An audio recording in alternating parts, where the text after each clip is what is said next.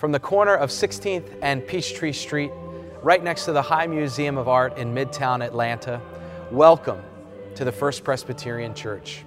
I'm Senior Pastor Tony Sundermeier, and I want to thank you for tuning in to today's broadcast. And I would invite you now to join us in the worship of God.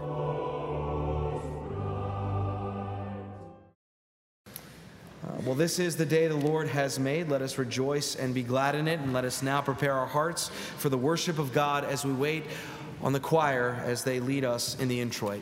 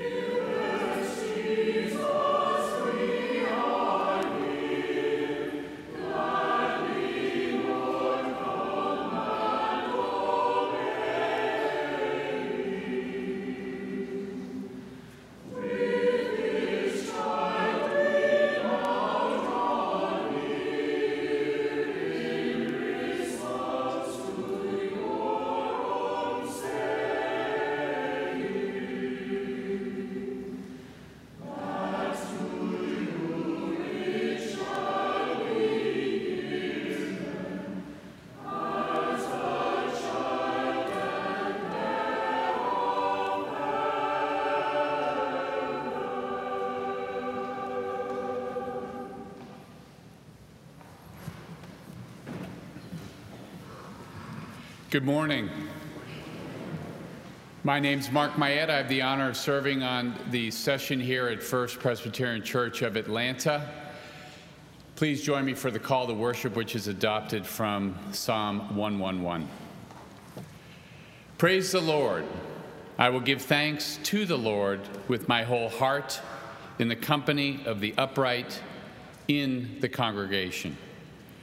Great are the works of the Lord studied by all who delight in them. Full of honor and majesty in his work, and God's righteousness endures forever. He has gained renown by his wonderful deeds. The Lord is gracious and merciful. Friends, let us worship God.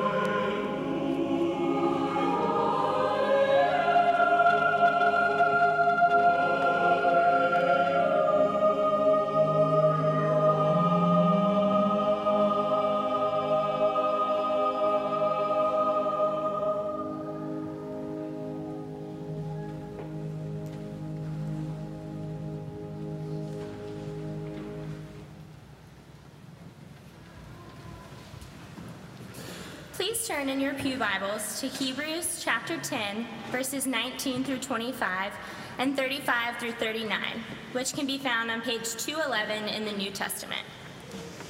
Listen for God's word. Therefore, my friends, since we have confidence to enter the sanctuary by the blood of Jesus, by the new and living way that he opened for us through the curtain, that is, through his flesh, and since we have a great priest over the house of God, let us approach with a true heart and full assurance of faith, with our hearts sprinkled clean from an evil conscience and our bodies washed with pure water. Let us hold fast to the confession of our hope without wavering, for he who has promised is faithful. And let us consider how to provoke one another to love and good deeds, not neglecting to meet together, as is the habit of some but encouraging one another, and all the more as you see the day approaching. Do not, therefore, abandon that confidence of yours. It brings a great reward. For you need endurance, so that when you have done the will of God, you may receive what was promised. For yet, in a very little while, the one who is coming will come and will not delay, but my righteous one will live by faith. My soul takes no pleasure in anyone who shrinks back. But we are not among those who shrink back and so are lost, but among those who have faith and so are saved. This is the word of the Lord.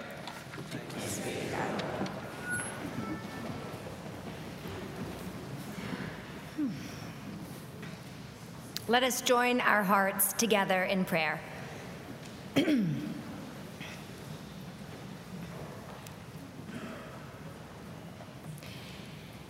Dear Lord God, may the words of my mouth and the meditations of each of our hearts be acceptable in your sight, for you are our rock and our Redeemer. Amen. The book of Hebrews reads like a good long sermon. And it is focused on reinvigorating and centering a congregation that has grown tired and weary. They're weary of worship, of gathering together. The preacher, the writer of Hebrews, brings a strong word of encouragement to the faith community by grounding his letter in the deep understanding of who Jesus is and the promises that we know in the faithfulness of God. And so, as I was reading and rereading these verses this past week, I kept thinking about this rally cry that is happening in the midst of a great sporting competition. So you picture when the team seems to be growing weary and maybe falling apart, and you're in the middle of this intense game. My family loves basketball, so I was picturing an intense basketball game and watching my team. The team is tired. They're losing the team cohesion and they're playing with injuries. Will they lose their perspective? Can they hold it together? Will they remember who they are? Have you played in a game or can you recall watching a sporting game, competition, where you could see it all unfolding like this? You say, What's happening to our team? Can we hold it together? Can we hold fast? So I'm thinking of this intense basketball game and the context of what our Hebrews writer was writing to the community. I remembered this poster that we have had on our refrigerator since early November. It's the poster for our older son's basketball team, and it is very clear. The poster says team basketball, who we are, what we do. And then there's three things listed. Number one, defensive identity. Number two, enjoy the moment, dash, always compete. And number three, team first, unselfish. Sometimes it's the coach in the middle of this intense competition. Sometimes it's a player on the team. Someone steps up and reminds the team of who they are, renews their confidence and focus and commitment to follow the game plan. The preacher in Hebrews sees that the team is tired. They're losing the team cohesion. They're playing with injuries. And the writer, like a good leader on a basketball team, is trying to bring them back to center, trying to remind them and rebuild their confidence and endurance. In our text this morning, there are two priorities, two commitments that I want to elevate for us, not just for us as individual Christians, but also as a community of faith. When we are weary, when we are injured and struggling, what should we do? The first priority is this from Hebrews chapter 10 hold fast to the confession of our hope. What is the confession of our hope? The confession of our hope is Jesus Christ. And by his life, death, and resurrection, we are saved.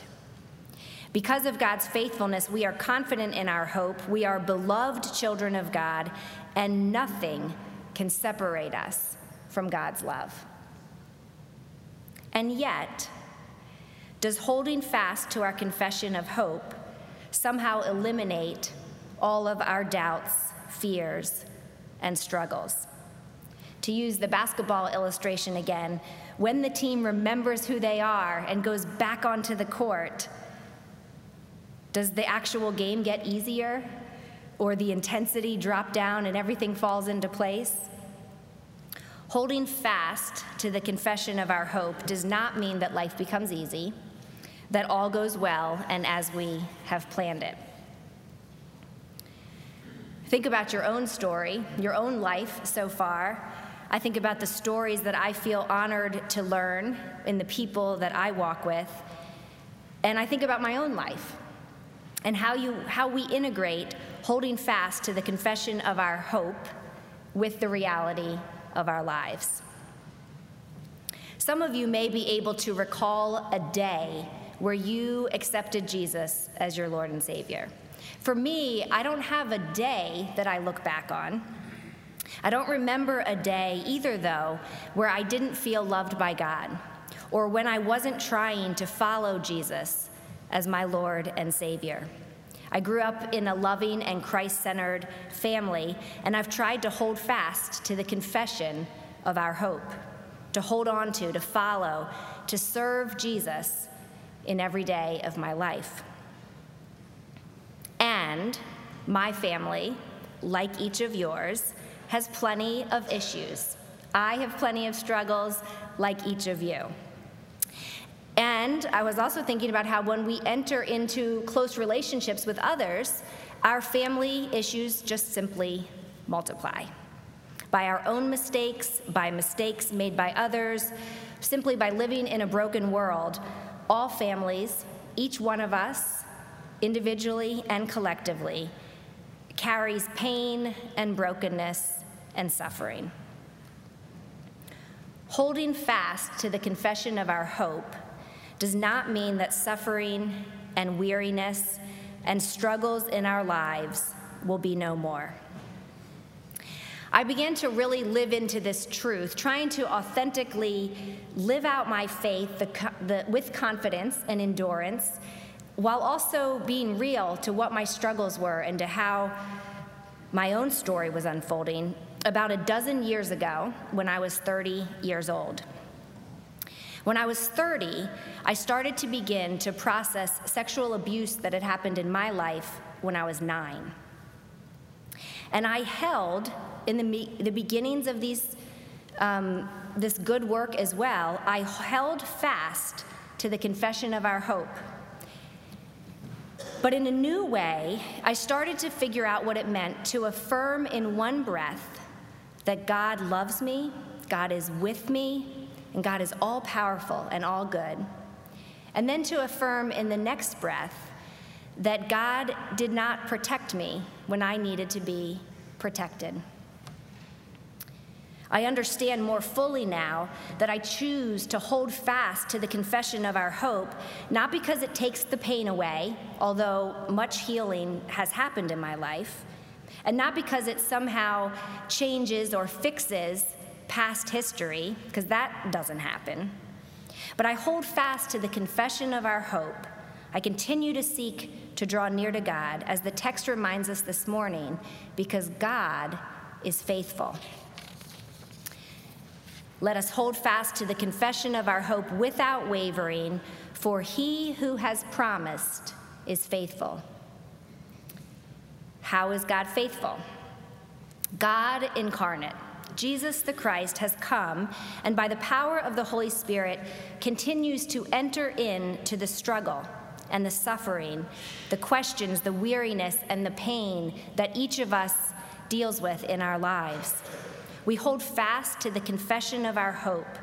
We hold fast to Jesus because in him we receive mercy and grace to help in our times of need. As it was for the people receiving the letter of, for, to Hebrews, so it is for us today. Life is hard.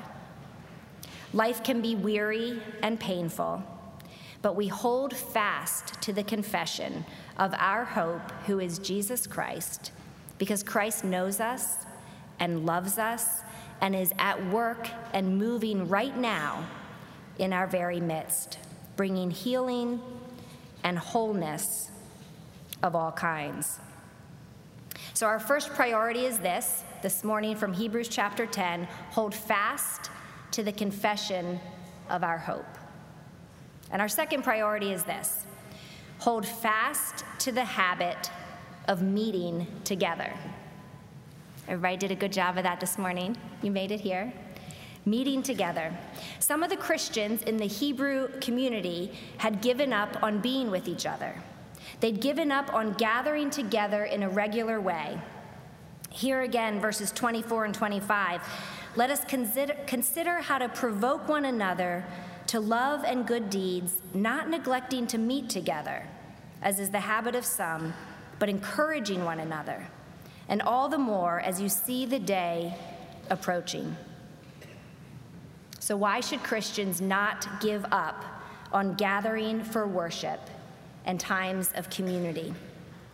The writer is essentially saying you cannot provoke one another to love and good deeds if you don't meet together.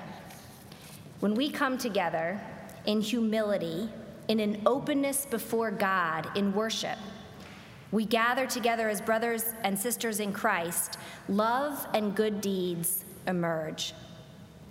From my own story of continued healing, the two most precious sources of my healing have been in the experience of worship and in the relationships that I have invested in back in 2006, first with a psychiatrist and a therapist, in my relationship with my husband, family and friends, small groups, and Bible studies. Through worship and through community, I have experienced healing and hope and joy. Each of us have our own stories and our own invitations to respond in ways like these. I had fun through my own little window of looking back just in this past week of the ways that our community of faith at First Presbyterian have gathered together in this past week. I thought of Pam and Kristen, who gathered yesterday to arrange our sanctuary flowers, highlighted by the pink rose motif. They will then be broken down into smaller arrangements and delivered to hospital rooms and to living rooms as an extension of our worship, a reminder of the love of Christ and our congregation. I think of the 70 plus women who gathered together yesterday here for our women's retreat.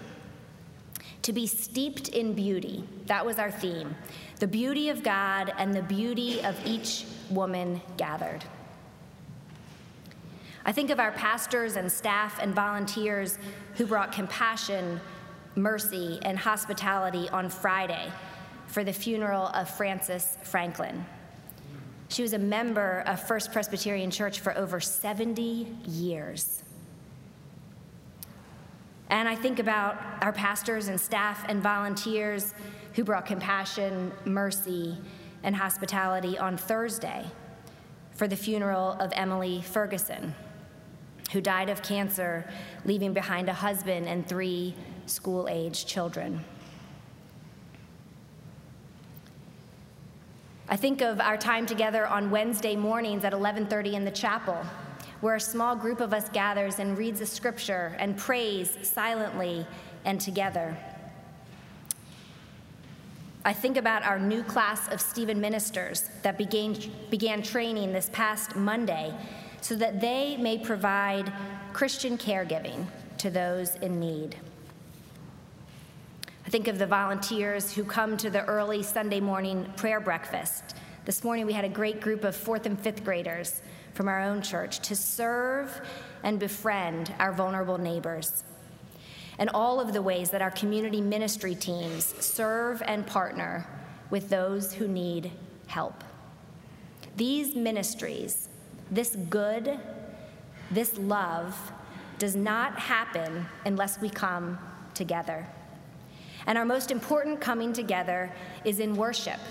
As the Hebrews writer reminds us this morning, when we gather together for worship in simple and in mysterious and grand ways, the Holy Spirit is at work in our midst, both within our own hearts and minds and collectively as this local body of Christ.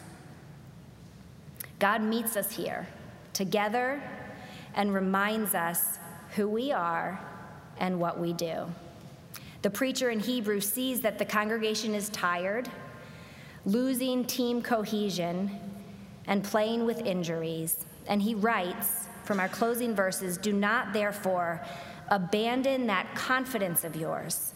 It brings a great reward. We are not among those who shrink back and so are lost, but among those who have faith and so are saved. Consider where you have been shrinking back. Where have you felt lost in your life? We gather together in worship this morning and sit under the Word of God from Hebrews chapter 10, and we remember who we are and what we do. We are a community of faith, a team that is centered and anchored in the saving life, death, and resurrection of Jesus Christ, our Lord and Savior. And by the grace and mercy of the Holy Spirit, we gather together to provoke one another in love and good deeds.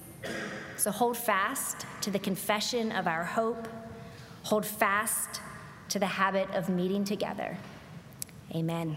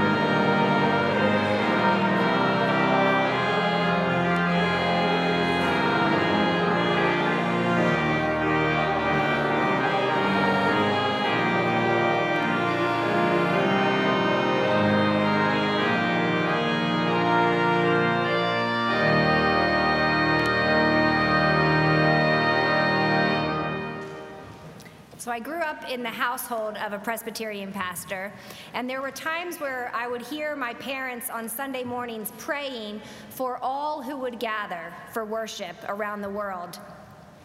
But in the past three years, when Tony and I moved here to Atlanta, this church, the First Presbyterian Church of Atlanta, has been prayed for in specific and deep and regular ways. And I'm very grateful to have my parents here with us this morning. I asked my dad if he would bring us the benediction. Karen and I are so happy to be here in our second home in Atlanta. And uh, thank you, Tony. Thank you, Katie. For those of us who are weary, who are broken, who are sick, this word is for us. Such a good word to hold fast to Jesus Christ and to be held by those in a congregation like this. What an amazing gift we receive. Would you receive the benediction, please? And now the Lord bless you and keep you. The Lord make his face to shine upon you and be gracious to you. The Lord lift his countenance upon you and grant you his peace, now and forevermore. Amen.